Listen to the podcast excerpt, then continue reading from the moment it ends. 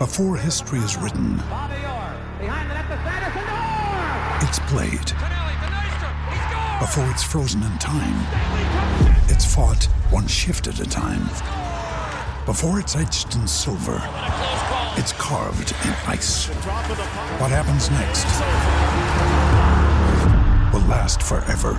The Stanley Cup Final on ABC and ESPN Plus begins Saturday.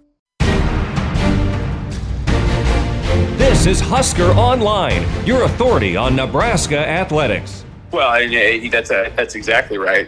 You know, do do the kids want to commit first and foremost, um, and then even the ones that do, you know, do, do you take a kid that you know you have never seen or they've never seen you? And I know we had to do some of it last year, but um, you know, I think everybody wants to wait until, like you said, that April fifteenth, they see what really happens, and if they push it back again, then you're going to have to start making some calculated decisions, you know, on who you take and or if you're a kid, who do I commit to, and those type of things.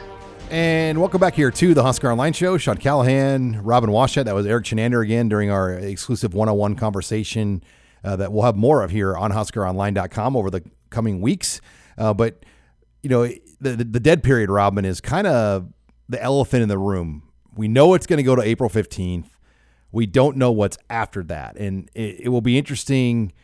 And you deal with on the basketball end too you know, and we're running two junior day recruiting events for kids locally on Sunday, January 31 and Sunday, February 7th, where we have 30 different schools being represented with prospects in the area.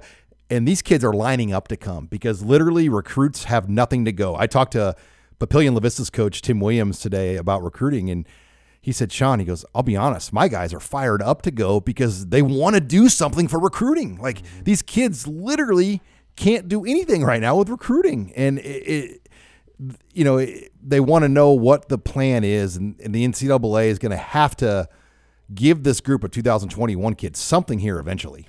Well, 21 and, and 22 to an extent. I mean, you look at those classes. That's what I meant. 22. 22 sorry. yeah. So the the 22 kids. I mean, obviously they they've been robbed of almost everything. Like already a full cycle uh, of you know any in person recruiting or uh, going on visits or doing camps or anything like that.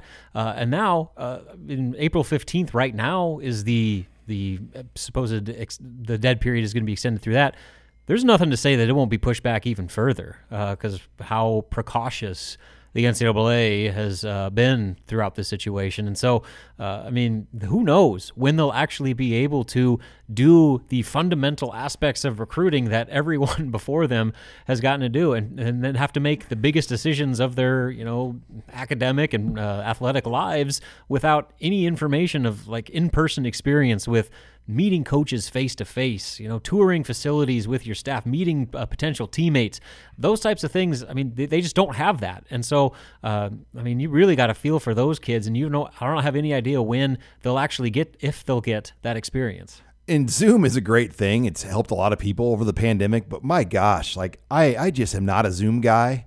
And I think you need that person to person Yeah. um, as a coach, as a recruit and you want that back so bad. I mean, Zoom just uh, everything about Zoom makes it just different than day to day because it's so much more robotic. And I mean, even press conferences, you can't, you know, like I, somebody on our board talked about like, you know, will, will stuff continue on Zoom? I'm like, yeah, probably for the spring, but. Mm-hmm. You know what it really eliminates is sometimes at a presser, there's a reporter that he just has the hot hand that day, and you're like, you know what, Robin's got the hot hand you go, baby. You just go three or four in a row, and we're going to ride your questions. I mean, because basically it's just a rotating round of questions where you know some people will ask two in a row, but that's usually about it, and then everybody that wants to chime in gets a chance to. everybody ask. feels like they have to chime in, and you get guys that I'm not going to rip anyone by, it, but don't ask necessarily great questions, or or they're working on like a little side story that like has nothing to do with any like nuts and bolts day to day newsworthy stuff. Like they're working like asking somebody. How was like- your hunting trip? Yeah, like what, what their Thanksgiving plans are or something like that. You know, it's like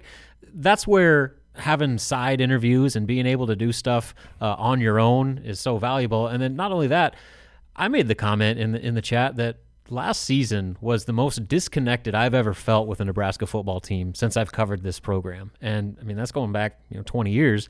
And just because I never, there's players on this team I've never met face to face, and I've seen them from uh, the the press box at Memorial Stadium. That's the only time I've even seen them in person. And so like, there's guys I don't even know who they are. Where at least with those side interviews after practice, you know, you and four or five other reporters can talk to guys and get a, uh, an idea of what their personality's like, and, and you know, just get to know them a little bit. And that element was completely eliminated with the Zoom aspect. Yeah, and assistant coaches, you know, last Mm-hmm. year people ask like, why didn't you hear from this coach that much? Well, we didn't have a choice. Like Yeah. the coordinators went every week, and not always every week, but usually Chinander for sure every week, and I think Lubick like almost every Mm-hmm. Most week. weeks, yeah. But then they would rotate in like one selected assistant. yeah, and so like you know, people are asking about Mario Verduzco. He he talked once. I think I looked looked it up. It was October eighth. and Greg Austin didn't talk he like, talked er- like at the beginning of the year, like the they- second or third week, and that was it. And so you know, I mean, that's you're basically just given. Uh, So then you got to ask the wide receivers coach Matt Lubick about the O line. exactly. and it's just not you know it's hard it's different and so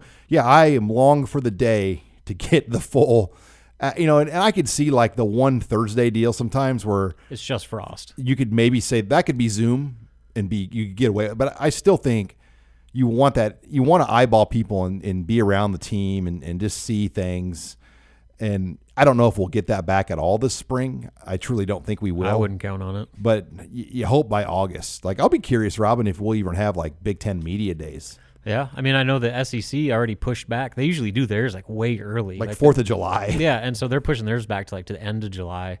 Uh, so I mean, you're already seeing that start to get reshuffled, and you know, it was kind of a weird event to begin with. You know, I guess for our purposes, hearing what P- PJ Fleck, you know, used car salesman pitch that didn't really do much for me. It was more about Frost, and then the side interview with Frost, and then with the players.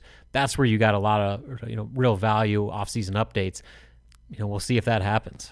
It used to be you would get the coach for 90 straight minutes at Mm-hmm. just like a ballroom table. Yeah, with Bo, we're talking about like the steak selection at Hy-Vee, and it got it got it got pretty uh, dry at the end of it. But yeah, no, it will be interesting to see just what things. I mean, and Ireland, like, will Ireland happen? I mean, that is a question that Husker fans, like my dad's friends, like everybody wants to know. Are we going to Ireland? Like, and I mean, I was on a podcast with Craig Domann, JoJo Domann's dad this week, and I said, hopefully, Craig, the next time I see you, we're going to be having a Guinness somewhere in Ireland. But I, I don't know if that's going to happen. Seems wishful thinking. I mean, I, it's a very Sean Callahan half glass full. I mean, a very you're optimistic. you're the biggest optimist I know, and I'm if you're, the if you're wavering a little bit, I'm American optimist here, and sometimes it bites me. I get criticized for being optimistic, but I always try to see the good in every situation, and it just unless that Anthony Travel can guarantee package sales. I mean, that whole game is ba- based on people buying those packages. Like Yeah. that's how it's being paid. They for. picked Nebraska because they figured that's a fan base that would travel across the ocean to come watch a that will pay game. ten grand a person to go like Exactly. Ireland. There's only why I mean, like Notre Dame and Nebraska, are tho- like those are the types of programs that get picked for this type. They didn't game. pick Illinois for that reason. Exactly. Illinois was a sacrificial lamb. They to picked give up- Illinois to give, up, a home game. Yeah. so basically, like any Big Ten game over there, it's going to have to be like a Rutgers or a Maryland Mm-hmm. or a Illinois. I mean, may, maybe a Minnesota, but you're not going to see a blue blood Big Ten team give up a home game. No, Ohio State's not giving up a home game. But they'll play Rutgers over there. For sure, for sure.